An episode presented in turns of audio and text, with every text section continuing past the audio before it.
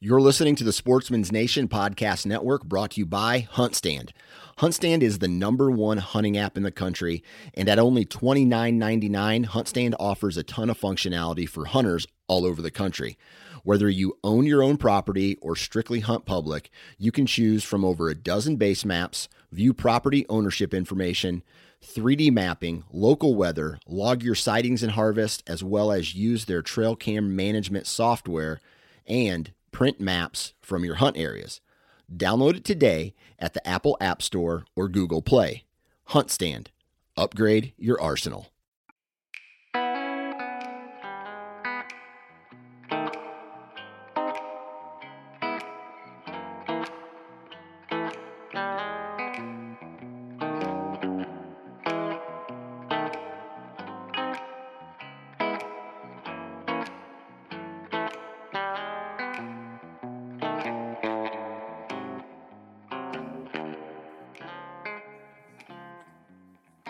Welcome back, everybody, to the O2 podcast. Tonight, we are going to give you a quick rundown of what we've been up to um, around the state. We actually been traveling a little bit. So, Corey, what's been uh, going on in your world? Uh, went hunting with you guys. That was a good time. Once you put a tag on a deer. That was a pretty good story. We're Uh, on the board. let you sir. let you tell that one a little bit but uh yeah that was a good time first time down there uh hunting that area of southern ohio so that's pretty cool to see that's a cool area um other than that just been kind of nursing my shoulder overshot my bow a little bit too much and uh just been taking care of that a little bit Got yourself some new arrows. got myself some new arrows so when my shoulder gets better i can finally start playing around with those and dive into all that kind of stuff that'll be fun so yeah just taking her easy for right now playing with the old crossbow until the shoulder gets better Cool. And Mr. Birthday Boy, Oh yeah, 39 today, man. you're getting old. I know, staring 40 right in the face. So, and that Ooh. is is 40 or 50 over the hill. I'm not well you are in your 50th year now stop. For- or sorry sorry 40th, yeah, year. 40th. Yeah, 40th, year sorry Yeah, I I'll tell you what, man. I, I've had like a whirlwind three days. So I sent you guys that text on Friday night. My my wife and, and her friends wanted to go out to they just wanted to go out. So I get drugged to this burlesque bar in Columbus and nice I'm not like I'm not a dancer. I'm not a party club club guy. I had a blast, man. I had absolute great time. No, you know, you know what? You get like seven or eight beers with me. I'm gonna have a good time pretty much anywhere. And that's I think that's what happened. But I got swept up into it, man. It was it was a great time. And um Saturday morning I took off and went to old Bloomington, Indiana and, and watched the Buckeyes beat some Hoosier ass all over uh, the great state of Indiana in that rainstorm. So that was a good time. And then uh Mondays today, birthday, my first duck hunt of the year, and and shot a, a hen mallard. Um, it was it was pretty wild, man. We had like it was public land spot. We had ducks everywhere this morning, and they were you know flying and zipping up to our decoy set, and and and this is all before sunrise.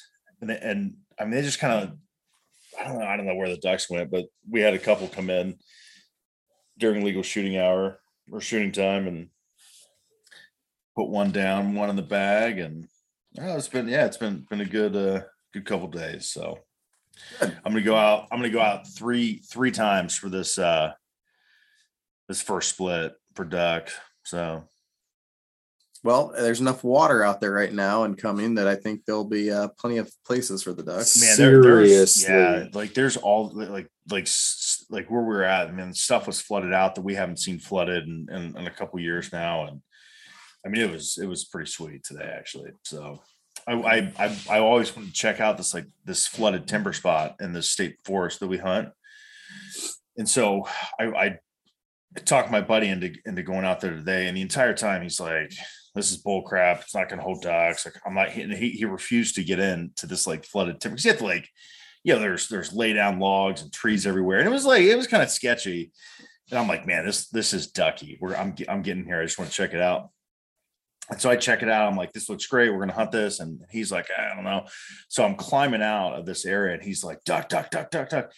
And I had my back to him, and like over the treetops, there were like 10 ducks that were just dropping over the trees, fully cupped. I mean, and I turn around so quick trying to shoot these these ducks, they slid down the hill that I was on. it was all muddy and rainy, and so like I my shotgun goes flying, you know, you know, in my one hand, and like I'm grabbing this tree, and I just watch these ducks look at me and then swoop off and go over the treetops and out of my life. So Hey, and next time you you want to invite me to go, I'd be happy to go with you, but you can't tweet at me at four o'clock in the morning. Oh okay? yeah, I'm not going to get those. up. I hope you had your notifications on. No. Luckily, that that giant rainstorm kind of broke up on. it. I mean, it rained pretty good for like half hour, but there were no uh like yellow bands of rain that came through. So yeah, it was a good time, man. Had, had a good time. Got my new duck call. That was fun playing with that. So Getting all the dogs going in the neighborhood. yeah, I get get the dogs going. I get the I start quacking at the kids walking down the street, and oh, great. I love it. So good. Well, on my front, yeah, guys, you kind of alluded to it. We had our our uh, weekend there a couple like ten days ago or so. Got down, uh, hunting some public land. Went down in the dark. Uh, obviously, in the morning, it was very very dark because it was very very the middle of nowhere. We just followed Paul, and we got there, and it was raining the entire way down, and the wind was blowing, and I, one of those events where you're kind of like, we're doing this. It's going to be an experience, and just whatever happens, happens. But climbed out there. First time I'd hung my saddle set up in the in the dark. Um, I really got lucky. I'm not gonna lie. I happened to pick a tree that was stuck between two pretty good paths. Had a couple does come down through and was able to seal the deal on one of them, the larger of the I mean, two. I want I want to expand on the lack of effort that you put into picking this tree. Like, like we're walking out, and, you, and there's like two little roads that separate, and you're like, "Have you ever been down here?" I'm like, "No, I haven't." I always go a little farther, mm-hmm. and you're like, "This looks good," and you you walk like 40 feet into the woods. I was like maybe 50, like- maybe 50 Yeah. yards off the off yeah, the path. 50 50 yards, But a funny part, covered in deer. it's completely dark, and Yeah, you go down, and you're I, I was starting to pick a tree, and then I'm like, oh wait, I gotta pick. And it's windy, and the snow or the rain and everything, and I'm like, oh, I better not pick a tree that's dead. So I'm sitting there like with my headlamp up in the, the canopy, trying to find one that has some leaves on it to show me that it's still alive, and then it's not covered in poison ivy like my Oh, previous experience this year. Uh, so I got lucky, picked one.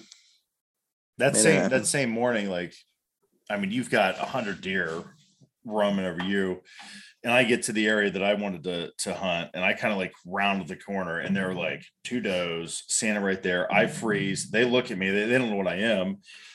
Two more does walk out. There's a buck like 70 yards past me, and and I'm just standing there like like a jackass. Don't even have my bow ready to go. I mean, it's just total train wreck. Only deer I saw.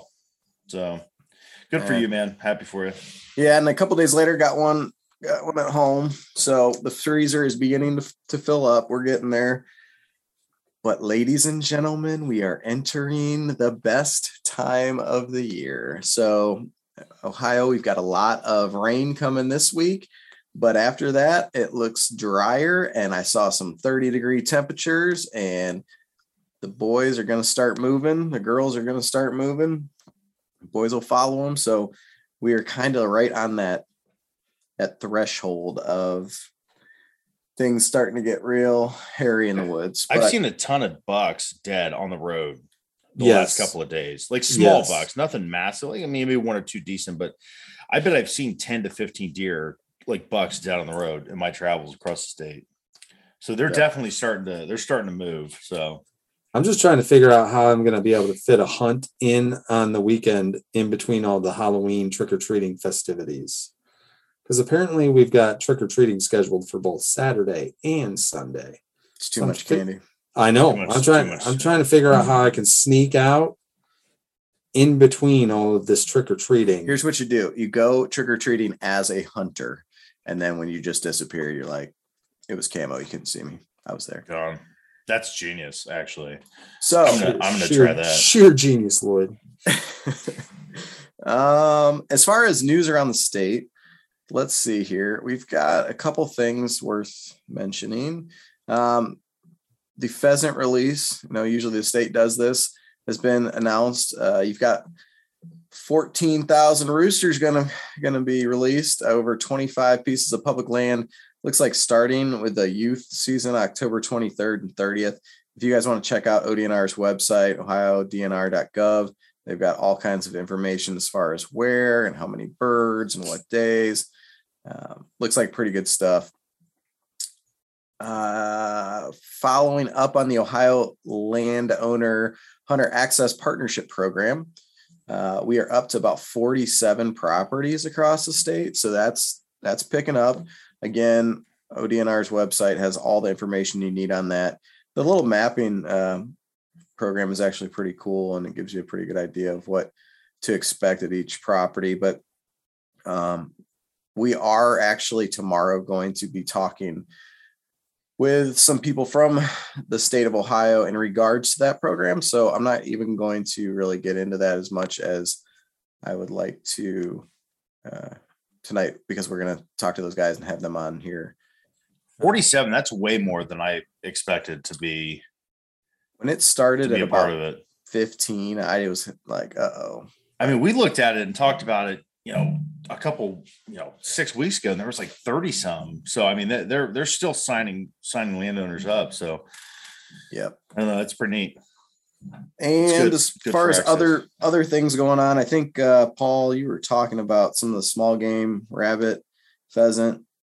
Yeah, small game Uh, starts. Yeah, small game starts November 5th, next Friday uh, uh, from today, the 25th. So um, just pay attention to your regulation books and make sure Yeah. that you're aware of what's going on where you don't want to go out for a deer hunt and find out that there's 250 roosters being chased in that area And yeah, small game. I I I, I participate in that like the, that pheasant release. I have a blast, man. I mean, I really encourage people if you've not hunted pheasants to to give it a shot. You don't need you know you don't need a dog to hunt pheasants in the state of Ohio. I mean, our birds are you know they're not wild for the most part.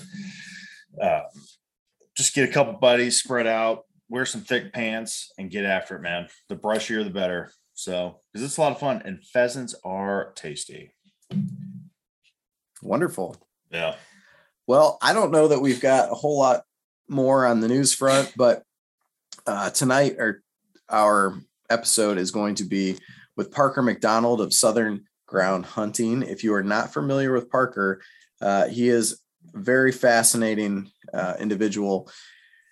He's got some really unique ways that he hunts public land. Um, we'll let him talk more about that. I felt like our conversation with him is uh, he gives some great tips.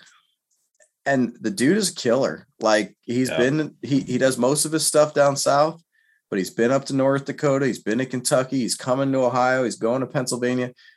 And he, he fills tags right? So he's got some nice big deer the bottom line is he fills tags so if you're looking to fill tags i hope you can find some interesting um, you know ideas out of out of his discussion. Yeah, he does. He does something, and he talks about it in the episode where he he has New Spot Monday, and that's something that I want to incorporate into my Love hunting life. Love that Where idea. you go to a just an, an, an you know a place that you've never been. It doesn't have to be Monday, but just something you know to break it up. And you know, all the years I've been turkey hunting, that's one thing that I started the last couple of years. Because for 10, 12 years, it was the same places every year, every year, and you kind of get burnt out on it.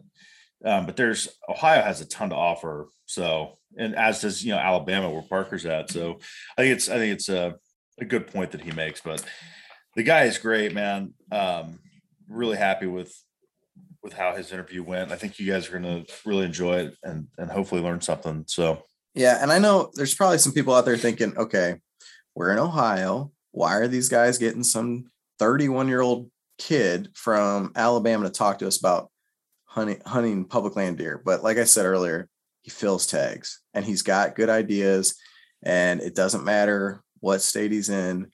Uh, so I think you're really going to find uh, a lot out of that.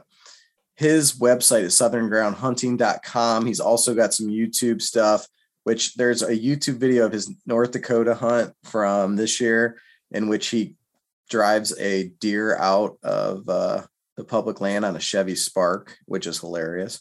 Um, so you might uh, check out some of that stuff. And I think he's on Instagram. He gives all of his information there at the end.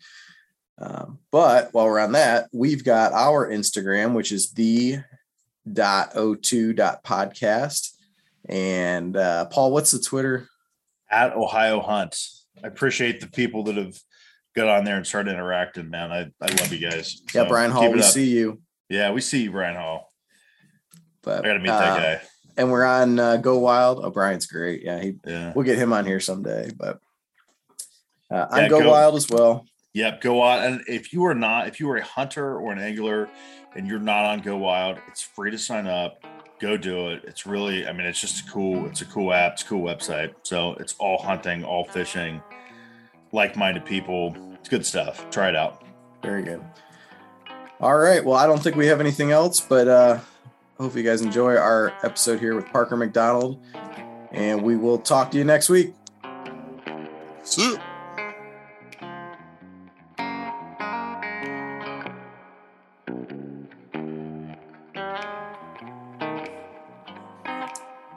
Well, today we are joined with a special guest, uh, Mr. Parker McDonald. Uh, Parker is the host of the Southern Ground uh, Hunting podcast and YouTube channel and everything else. Um, for those of you who aren't familiar, Parker is a very successful uh, public land hunter. He's done it and he's out of Alabama, but he's also been uh, successful up in North Dakota this year. And uh, Parker, I'm going to let you give us a little bit of a rundown for uh, any of our listeners here in Ohio. Um, I don't know a whole lot about Alabama other than we don't like your football teams, and there's a country band that's one of my favorites uh, named after your state. So that's the real important question: Are you Roll Tide or War Eagle? That's the only question we need to ask. Man, football gets away deer season too much. I can't. I you can say go Bucks. I mean, there's nothing wrong with that. We won't hate you for that. Uh, I'm, I'm, uh, you know, the Bible says, "Be all things to all men." So I am, uh, whoever you want me to be. I don't, I don't care. I used, I was born and raised in West Texas, so I was a uh, uh, Texas Tech fan, and uh, pretty much was a Texas Tech fan forever. You know? We can be on that because I think that's where Baker Mayfield started, right? Now he's running the Browns, so we're good. So we've got uh uh Crabtree was there. He was out of uh out of Texas right. Tech. Um, oh my gosh, my my brain just went dead. There was a good quarterback that ended up. What was the freaking? He was the coach. Cliff Kingsbury. Be, yeah, Cliff Kingsbury. Yeah, quarterback from from Texas Tech and was coached there. And um, I mean, we've had some some more downs in Texas Tech football. Uh, you know, I just I don't keep up with it. I could sit here and act like I care about it, but I really don't. let's, let's talk about deer because that's uh, as this is going to, and we'll let you give you a little bit more of your rundown. Um, you know, we're going to probably the show probably will come out here about the first week in November. And in Ohio, that is the heat in the woods, man. That's where it's picking up. So, anyway, let's give us a rundown here, Parker, on uh, what you got going down down there in Alabama.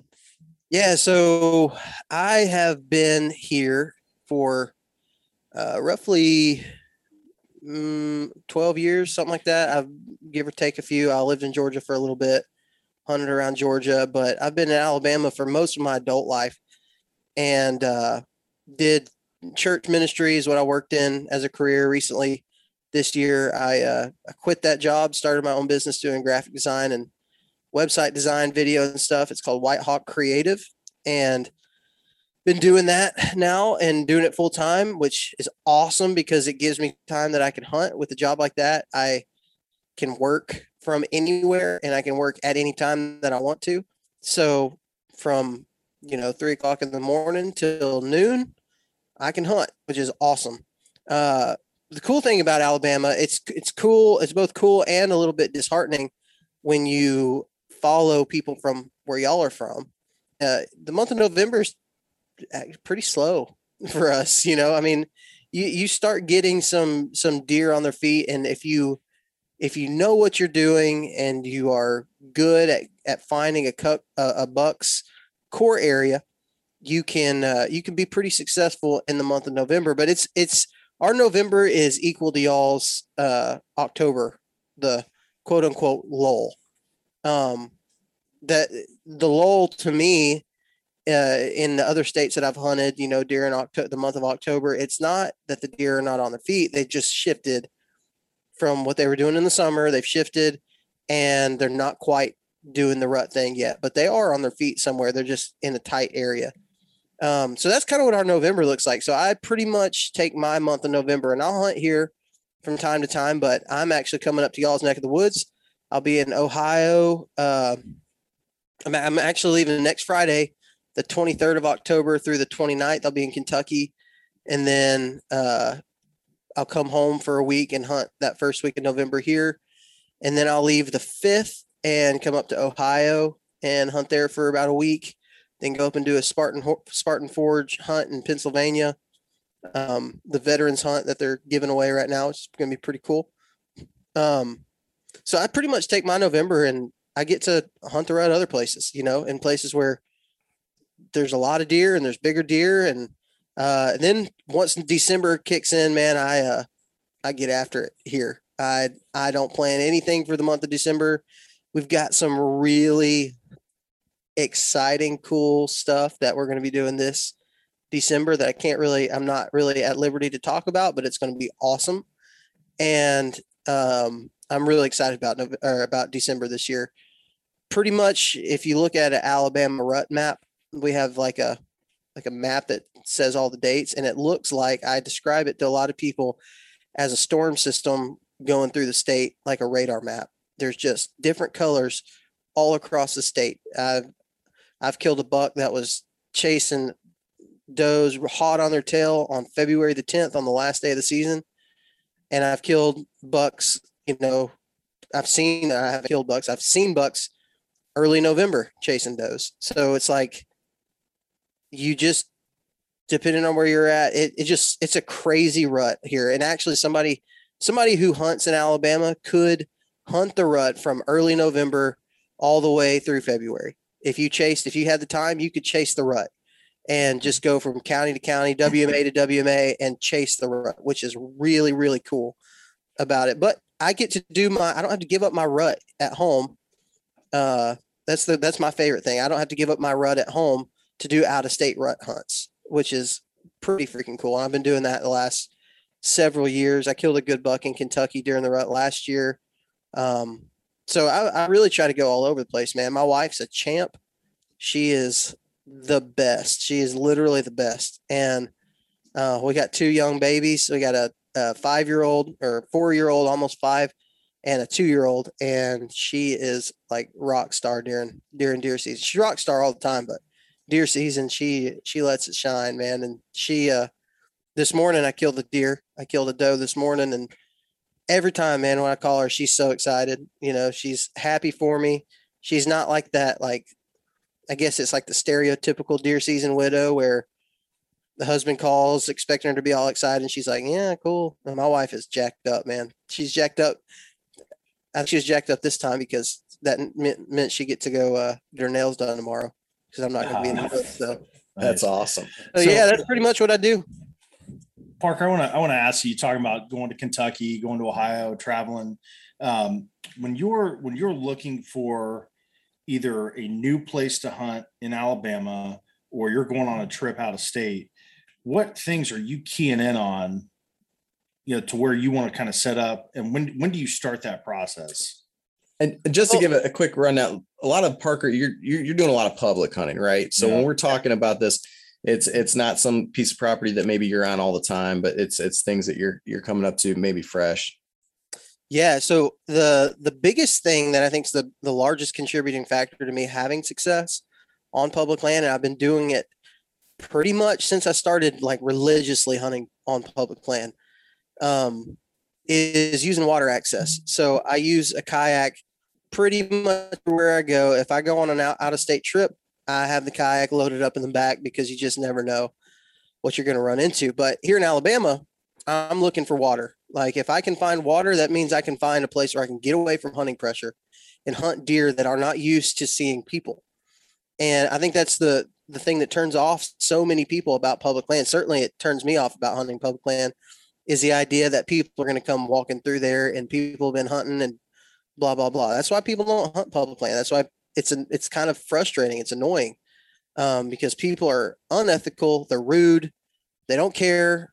People walk right by you and not give a care in the world. They'll you know that's just just what people do. And so whenever it became a necessity for me, we started having kids and it became a necessity for me to not just go hunt public land when it was convenient, but that's the way I got to hunt now because I can't afford to get on a lease. Uh, it started with this with this kayak, and I just man, I love it. It is so cool. It's it's fun. Yeah, it's hard work, so it separates you from a lot of people.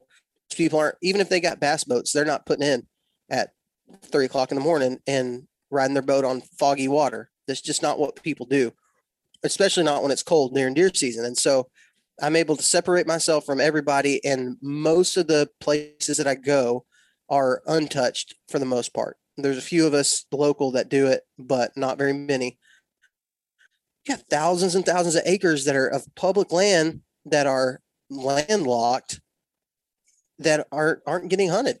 I mean, I know of about three people that do it regularly in my home area like three people. I have yet to run into another hunter at a boat ramp this season in the last two weeks at my at, at the boat ramps I've been at. I know there've there've been people at some other ones, but I found that in any state that I go to, the water access really works. Um, there's a lot of factors that could that go into it, um, but the biggest thing is pressure. You're getting deer that are not pressured. They they don't mind you know, strolling along in the daylight because they're not used to people flinging arrows at them. So that's a big thing. And the other thing is like coming at them from the direction of the water where 99.999% of the time there's no danger that comes to them from the water for their whole life. They've never seen danger come from the water. Like, and if they have, it's been very rare. So even if you're hunting in an area that is um, people can walk in and access it. Most of their walk-in access is pushing the deer back to the water's edge, and so I find that coming at them from that direction usually is a very useful tactic um, to to find deer, even if they are pressured deer, even if they've been pushed.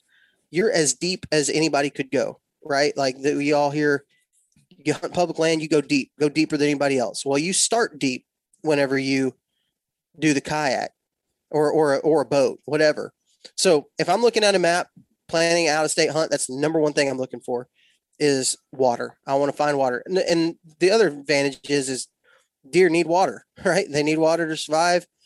So much good stuff grows up, like food sources grow close to the water. I just killed a doe last week on persimmons, and pretty much the only place I find persimmons is right next to the water's edge.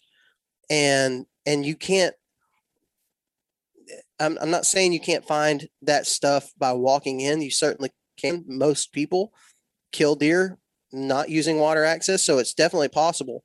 But I think that adds to the consistency that I'm able to have in in getting back into areas. Other than that, just to kind of go, I guess, a little deeper into the question, when I'm looking at a map, I talked to a guy from Mississippi. His name's Jeremy Aaron, and I, I talked to him on podcast uh, not too terribly long ago. This guy is pretty much just like a 55 year old version of me. Um, he uses the water access. He's a lot more country than I am. Like he he talks with a with a, twang to it, but um, you know he's just an old Mississippi boy, a river rat, you know, and that's just how he's grown up doing it. But the dude is so consistent. If people need to check him out, he does the do it yourself hunter on YouTube. It's him and another younger guy named Daniel Lemon. And these guys are so consistent. And that's one of the questions I asked him. I was like, dude, you're going to like Kansas, you go to Illinois, you go to Indiana, you go to Mississippi, you go to all these states, and you always kill a good deer. What are you doing? He said, well, you know, the main thing I'm doing, I'm going and finding boat ramps. I'm finding water. He said most of the time I'm the only boat putting in at that boat ramp. It'd be it'd be November the seventh, the peak of the rut, and I'm the only boat putting in there, which I find to be true. Um, but he said the other thing I'm doing is I'm going in and finding spots, finding areas within this state that I have a tag for that set up similar to what I hunt at home, what I know how to hunt, terrain, vegetation. His case, he's hunting river bottoms, like the Mississippi Delta type area, like big river bottoms in Mississippi. And he's looking for something that sets up similar in Iowa. He's going to look for something that sets up similar in Indiana and all these states, uh, Oklahoma. And he's going to be able to break that down because that's what he was raised hunting. And so, something I'm looking for where I hunt, I hunt a lot of rolling hills. It's like, it- it's not quite mountains or at the foothills of the Appalachian Mountains. So, it's not quite mountains, but it gets pretty steep uh, where I hunt, especially close to the water. Those big steep drainages and bluffs and stuff. It's bluff country right here. And so, uh, when I go to Kentucky, man, I tried doing this farmland crap and hunting bean fields and funnels and doing all that BS, and I just couldn't do it. I've I've had a couple shot opportunities on big bucks in Kentucky, but I never made it count. And uh, I think a lot of it was in my setups. I just wasn't set up right. And so I went last year, found a place in Kentucky with a group of dudes, and we went and pounded this place. And dude, I, I killed a buck in three days. Uh, I killed a good buck. And on that third day, I had three encounters. I shot the first one that came out, and he was a good one. A few minutes later, another buck came through. A few minutes later, a giant came through at 20 yards. And it was because I was able to use the stuff that I use at home that I've been doing for a long time that I can pretty well pinpoint and I can put it into place there. And uh, you go from Alabama to Kentucky, deer are going to pretty much act the same in the same terrain, but there's just more of them and there's bigger ones. So, you know, it, it, the, you hear people talk about it all the time. Like guy in Florida says, Oh, you can kill a deer in Florida, you can kill a deer anywhere. Yeah, maybe if it sets up like Florida, but you ain't going to go from Florida and then go into the mountains and all of a sudden just be able to kill a deer because you don't know how to hunt that kind of stuff. So I think, you know, everybody wants to hunt something different. I watch Midwest Whitetail and I want to go hunt cornfields and, you know, get a wide open shot at a booner at 15 yards. That sounds great to me, but realistically, I suck at hunting farm country. I can't figure it out. So if I want to make the most of my tag, make the most of my time, I'm going to go to somewhere that sets up similar. It makes two of us that sucks at hunting farm country. So, and I get to do it all the time. Yeah. so, so you're so primarily you're looking you're looking for water. What kind of terrain features stick out to you that like when you see that mm-hmm. you're just rolling through a, a wildlife area in ohio you found your water source your water access and you're rolling through through the map. What and, and you and, and you, what pops out on that map? Mm-hmm. And you're like that's where i'm going to go. That's that's what i'm looking for so here's here's my I call them my common denominators. I talk about it a ton on my podcast, and I'm super excited to get to talk about it on another one because I think everybody who listens to me talk every week is probably tired of me saying the same thing over and over again. Um, but I call them my common denominators, and it's things that over the years, whether I'm driving on the highway and look at a map, I see a big buck and think, why is he there? Look up on the map. I can find these common denominators, and I can go back to the times that I have been successful, um, I've been successful here in Alabama or Kentucky or Texas or wherever, and I can say this was definitely something that came into play in all those things. So here's here's my like this is what I'm looking for every single time. I want a hard line transition. And when I say a hard line, I want something from I want something like thick pines with undergrowth, real thick undergrowth, butted up next to a. Oh, geez, I just got a spider crawling on my leg. That's just fun. Uh, sorry about that. you're good man It's not every day you got a spider crawling on your leg. no take care of it Um, so I'm looking for uh that hard line transition. So something that's obvious. Pines to hardwoods is something that we have here a lot uh, in Alabama. but I know other places have like cedar, uh, cedar thickets. Tennessee has a lot of cedar thickets that meet up, butt up to hardwoods. But if I can find at least one hardline transition, that's great. Uh, but what I really like, so in Alabama, I'm looking for a pine thicket that's butted up next to a clear cut, so a cut over, which is nasty thick, and then it butts up next to a uh, like hardwoods. So you have a three, like basically a T of transition. So if you have hardwoods here, cut over up here, and pines down here, you have that perfect T, and I'm going to set up right in the middle of it because those edges, that's just more. And if I can find four or five or six, you know, types of things coming together and meeting together, man, that's just where I always kill deer. But the other thing that I'm looking for is some type of terrain feature that meets with a hard line transition. So a if you've got that three-way transition and there just happens to be a drainage ditch coming up out of it. Uh, we have SMZs out here a lot. It's a stream stream management zone, and it's basically where they will um, leave. They'll leave a strip of woods in a clear cut. They won't cut it down so it doesn't stop up that stream. It keeps the stream flowing. Dude, I'm telling you, when you can find those, and usually that creek is it creates some type of terrain feature, it creates some type of ditch or lower area if you can find one of those, golly, it can be awesome. But it can just be a, a, a bench, you know, a bench coming off of a ridge that happens to have that hard line transition right there. If you can find those uh, like compounding features like that, that's the common denominators for me. And almost every big buck that I've killed, it's had all those things together. I mean, it's got the terrain feature, whether that's a saddle, a drainage ditch, a bench, whatever, you know, just not normal, something that's not normal. Um, and and those are the that's when I'm looking at a map, that's what I'm looking for. I want to know. I want to know, and it makes it even better if there's a cornfield, you know, on the other side of that clear cut or whatever, because then you know deer are using that at nighttime, and they're going to use all of these things to travel around that to get back to wherever they're bedding to, and that's just always seemed to be for me, man. The the uh, bee's knees, I guess. That's just where it all seems to happen.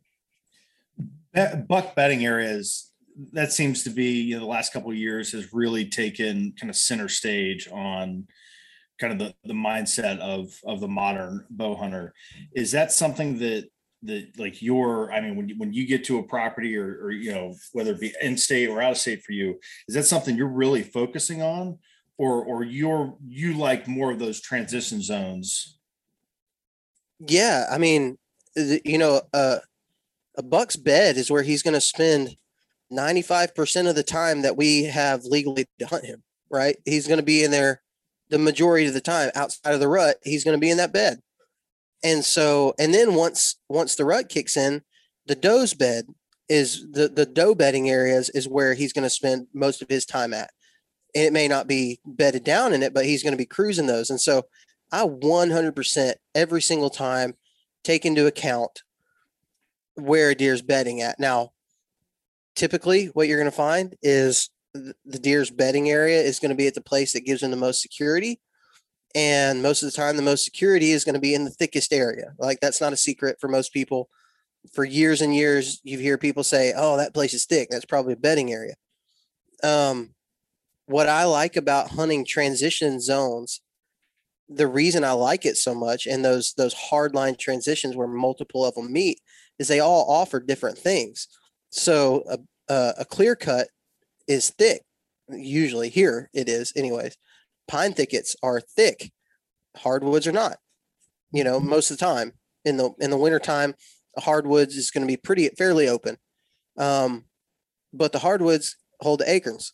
The acorns are where they're coming to from their bedding area, which is probably going to be in the thickest cover. So I want to find something thick. That's that's another thing that's super important to me is finding that thicket because if I can find the thickest area with the transition, the, the, more than likely it's gonna it that's that's what's going on.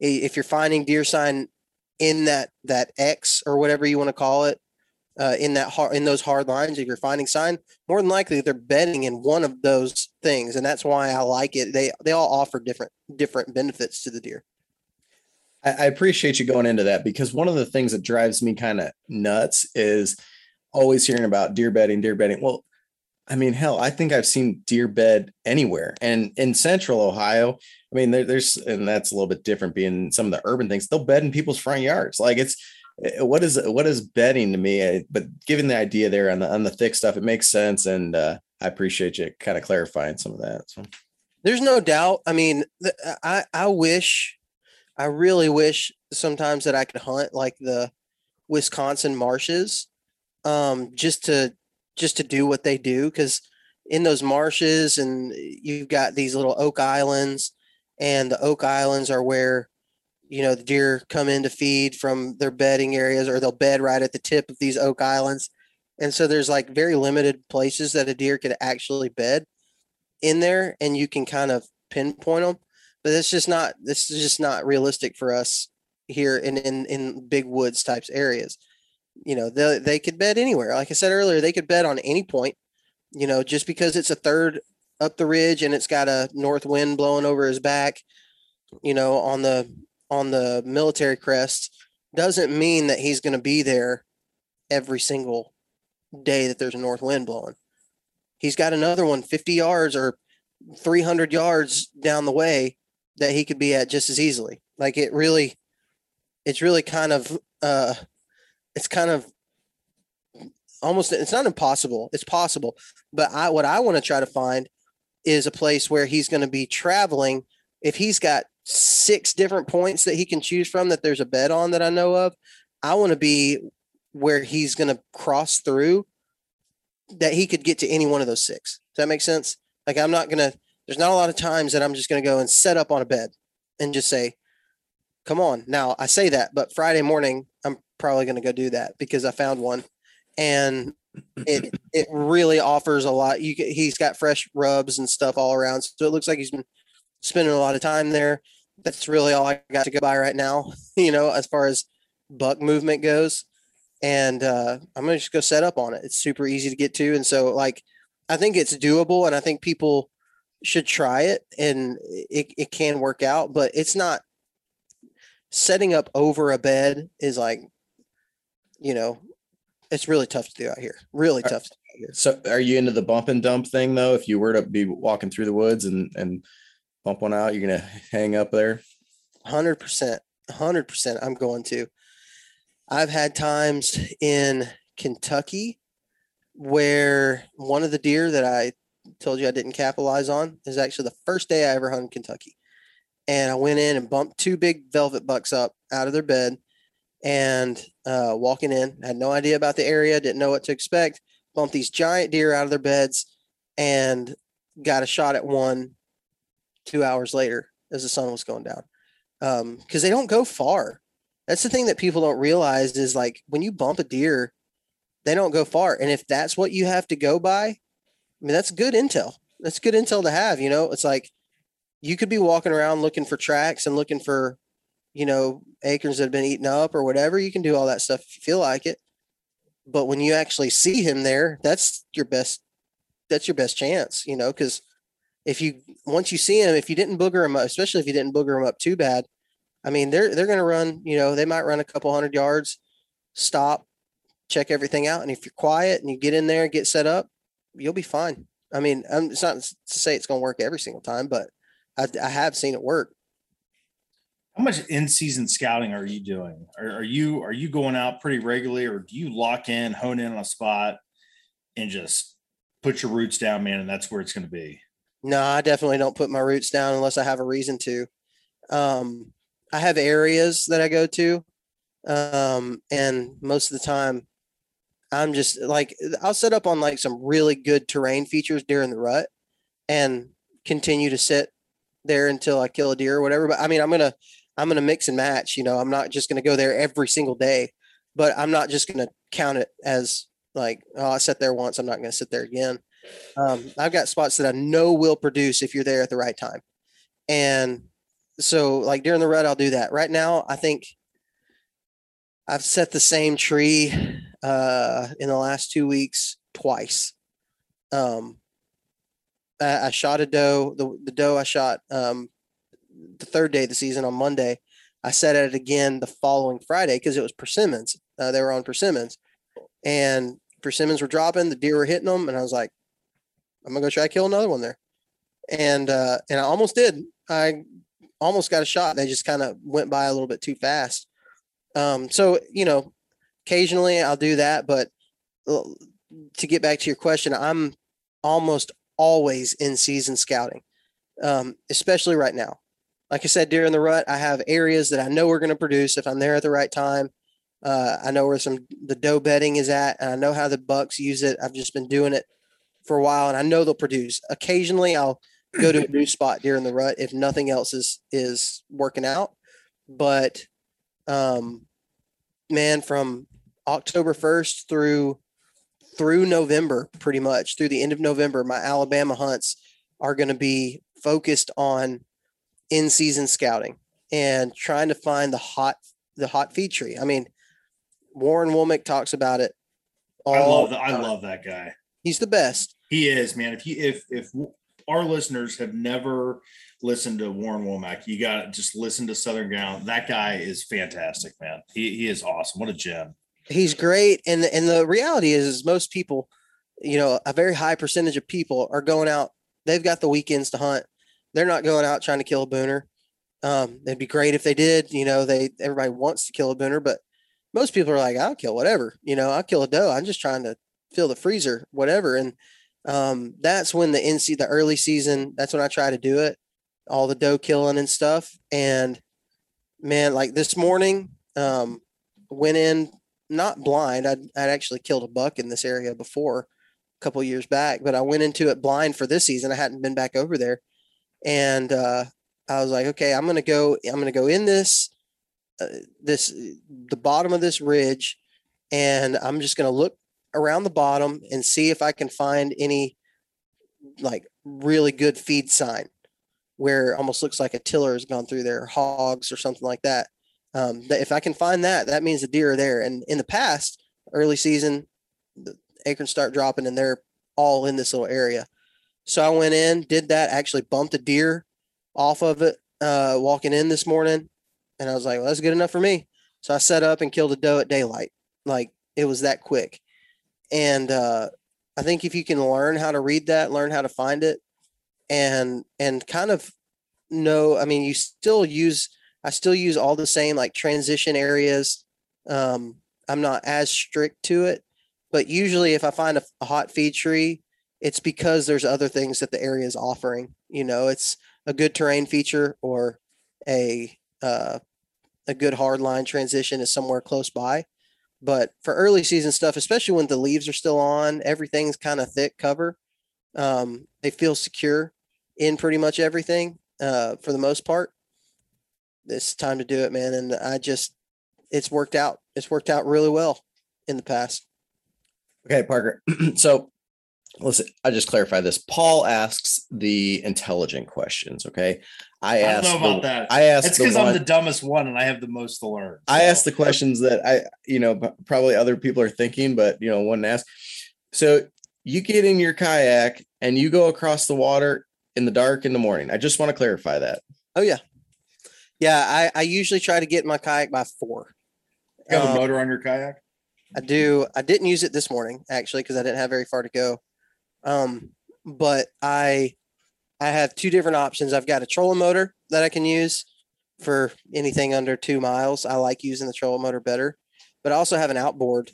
Uh, it's a 2.5 horsepower outboard, and I use a NuCanoe kayak, so they're stupid stable. Like they're amazing, and you can. I could probably carry out two deer with it if I had the opportunity. It's the like a 700, 700 pound weight capacity.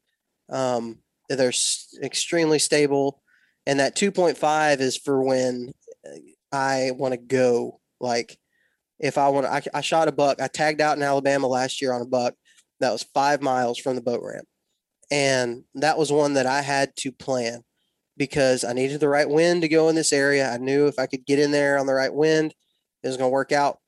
Um, just because I knew a little bit about the area. It was actually my first time to sit at it at all. I just scouted it. And it was five miles in. Weather conditions were perfect. The rut was kicking. And I got up. I left my house at 1 a.m. Got there about 2:30, got unloaded, and was in the water by three. And by the time I got there, the sun was already starting to come up. Like Dude, that is dedication. Yeah, I love it, man. The The next- next sounds like me in turkey season. I love that. The next time we're we gonna talk about turkeys. I'll work ten times as hard to kill a freaking turkey. Oh man, don't get me what it is? started. Don't get me started. We'll, we'll do that another day. Yeah. Uh, but the next time I complain about my, you know, short journey to get out to the tree in the morning, I'm gonna think of Parker's out there in the water at one o'clock Yeah. in the morning. So dude it's it's wild it was really scary when i first started it. Um, that first year every single time i went i'm just like golly this is creepy old greg's gonna be up here somewhere.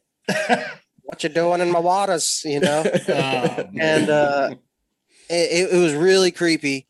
Um and the thing that nobody tells you is going to happen is that there's going to be fog on the water early in the morning.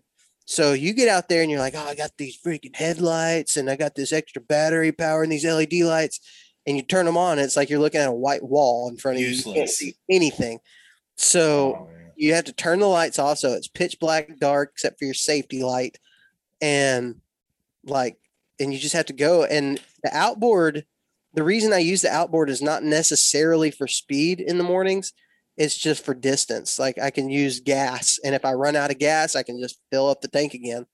Um, i don't have to rely on a battery but i'm going slow because you know even though it is a stable kayak if you hit a log or your prop hits a stump or something like that, dude, I can't tell you that is the scariest crap. When you're just rolling by yourself in the middle of the water in the early morning, there's nobody around, and you pop a log and you like it jars you. There is nothing that make your butthole wink like that does. it is rough, and uh, the only thing that has the only thing that has uh, matched that amount of like freakiness are the freaking Asian carp running through the rivers of Kentucky. My Mm. lord, those are scary. Jump, jumping in the boat.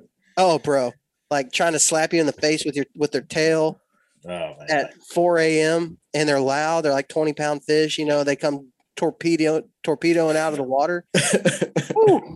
That is rough.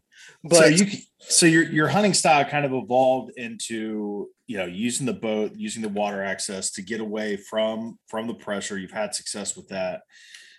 I, I feel like people that are ultra successful they keep evolving. Um they don't just stick with one thing. They're always getting better. So what, what's one thing that is kind of on the horizon for you man that you're like this is what i'm going to start doing is it you know stuff that you're you're seeing other people have success with or, or is it stuff he that you're can't coming tell up us, with Paul. He can't tell us. It, it- then it's the secret. You know, the secret's gone. it's all trademark right?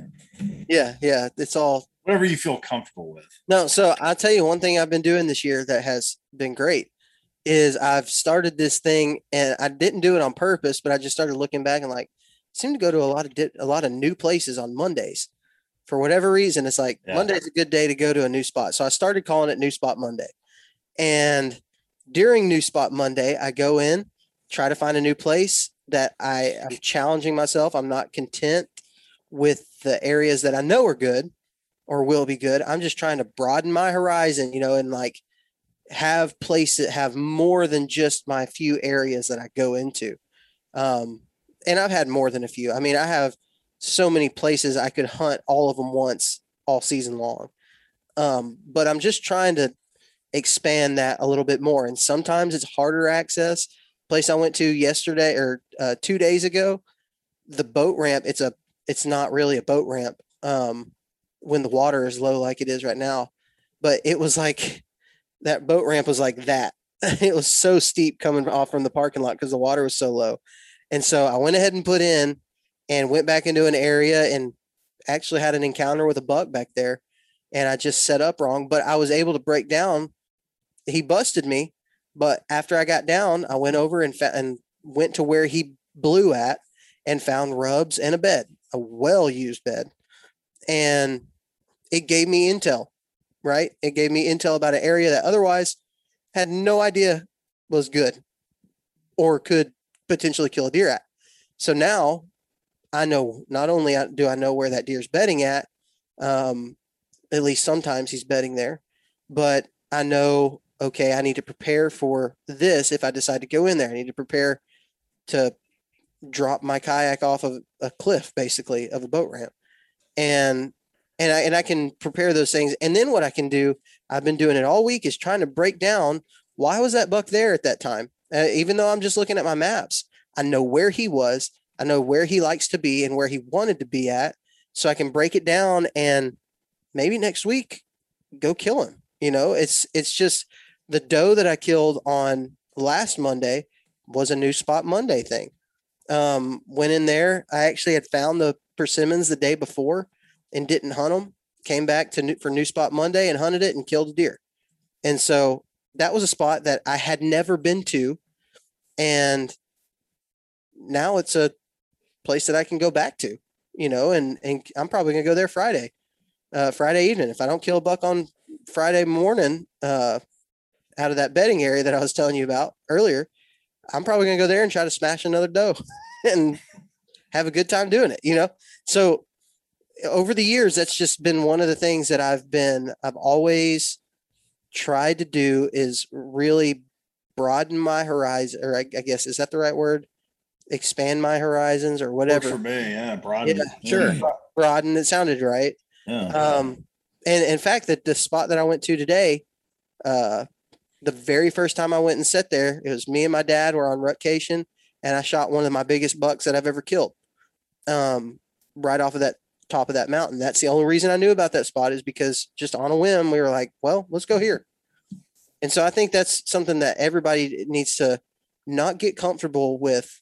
Okay, not don't get don't get content, especially on public land, because at some point somebody's going to find that area that you've been hunting and you're going to be SOL because you ain't going to have anywhere else to go. And I've dealt with that this year. I actually had, uh, I've had a group of guys, and it's unfortunate, but there was a group of guys that went through all of my YouTube videos from back when I first started. And maybe I wasn't as careful, which is my fault, but I wasn't as careful as I should have been with uh, just different things, you know, landmarks that you can see from the water or whatever and they went in and put cell cameras on every single spot that I that they found, and they were accurate. They got it right. Uh, but a, a, friend of mine actually had he's it was a mutual friend that I had with him. He was like, "Hey, I, I need to let you know about something that's going on. These guys are doing." So that is what has forced me to do new spot Mondays because that just pisses me off. I don't want to deal with people. When I walk in, I want it to be wild. I don't want to see their stupid cell camera sitting there. I want to go into a place that has not been touched that season by anybody except me because I know that I'm going to hunt something right. I'm not just going to go in. I know these areas. I know where the deer bed in these areas. And I don't want to just go in and on a bad wind and blow all my wind into their bedding area and they'd be gone forever. And these guys, unfortunately, don't know that. Um, because if they did know that, they probably would know how to hunt better than just spot stealing on YouTube. So um, eh, that I'm I'm a little bitter. I'm kind of pissed off about it. If I'm being honest with you, but it has forced me. To, I, the the thing I've noticed is people are hunting better. Dan Infalt talked about it in a video a couple weeks ago.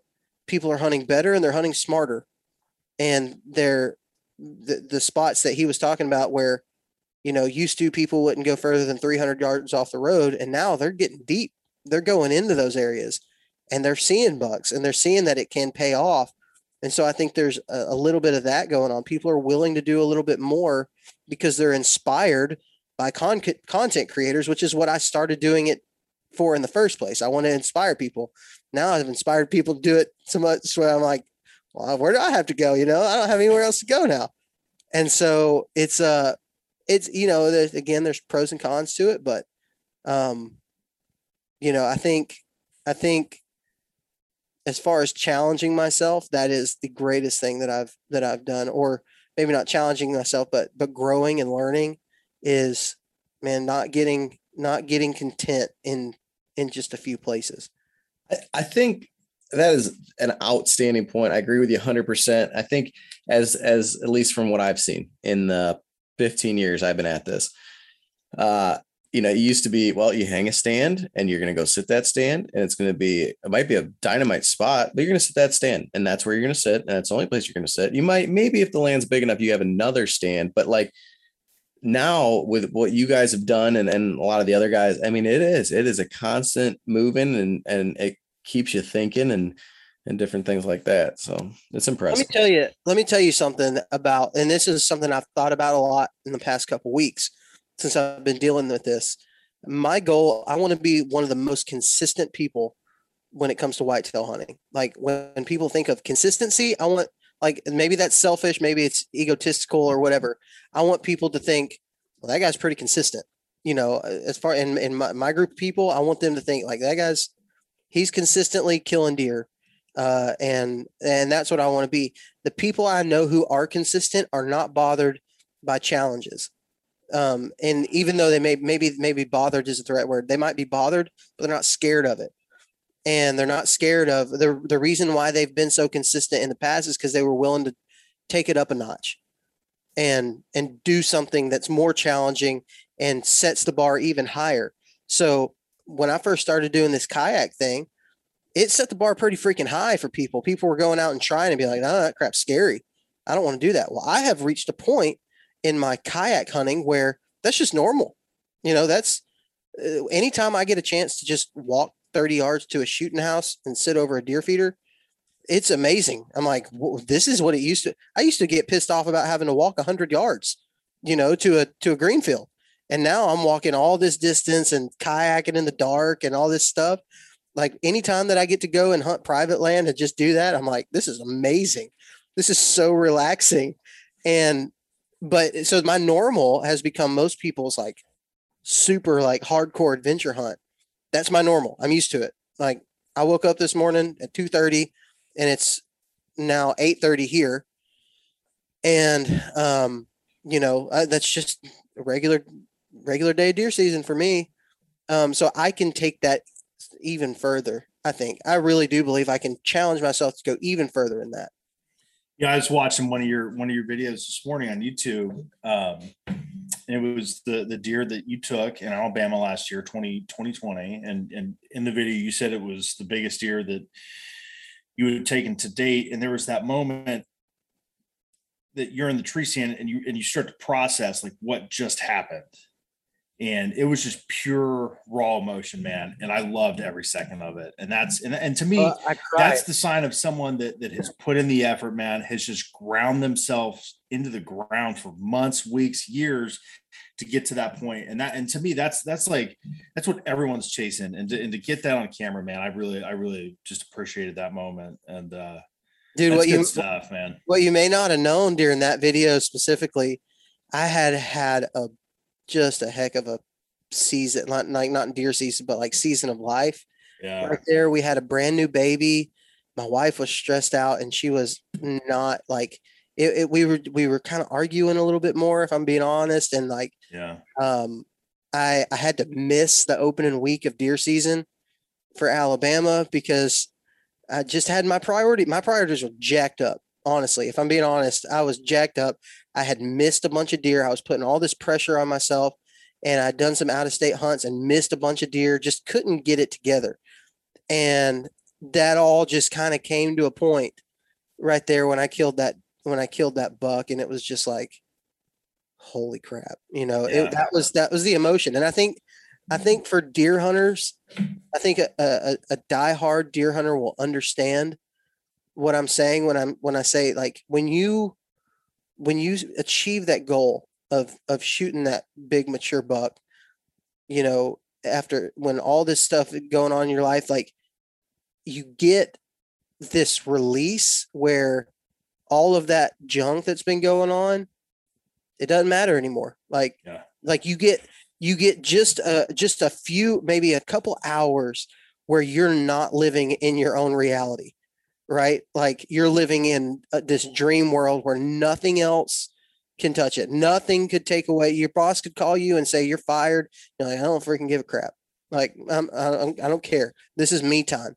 And man with uh, uh, if if a deer hunter I, I don't know why people hunt if they don't feel that you know? I don't know I don't know why That's- anybody would do it. It's just a lot of work to me if, if you don't yeah, get that's exactly right, man. I mean, that's that's that's what I- that's what that's what it's about. It, it's and it's that moment right there, and it's that that gratification, you know, that payoff of all the hard work and just being involved in the process, man. I mean, that it was mm-hmm. it's a, it's a it's a beautiful thing, and I, I just watch that video. If you're listening to this, quit, go watch that video. I mean, it was just awesome, man. It it, it really was.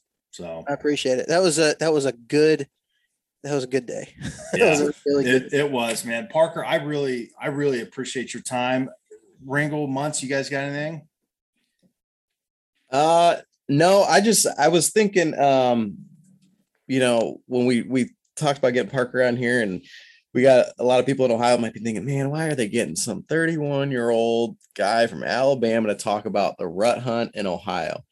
But I hope through all of this, what you guys have heard is that the dude is a slayer. And it doesn't matter if it's Alabama or North Dakota or Kentucky or wherever, he gets it done. And you know, I appreciate you, Parker, for for explaining some of the you know your common denominators and, and your process. Uh, you know, I told my wife about about you and and what we're gonna do, and of course, the first thing uh, she said was, "So you're gonna go buy a kayak now, aren't you?" Because every time I fi- find something cool, I have to go and and and and try it out.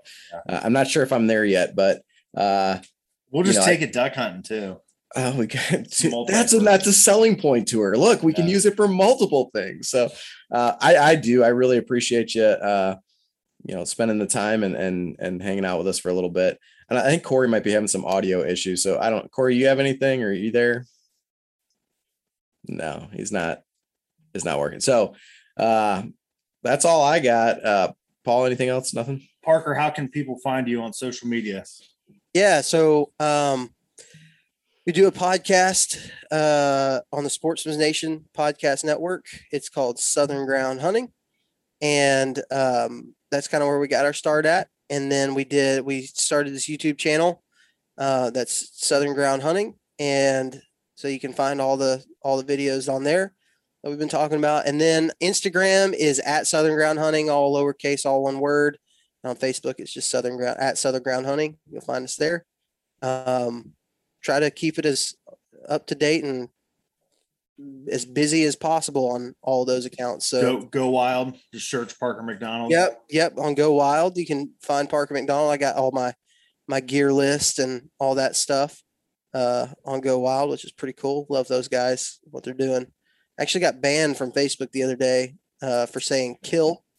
I said, uh. I think I said a buddy of mine was showing a picture of some buck sign, and I said, "Go kill him," and they were like, "Nope."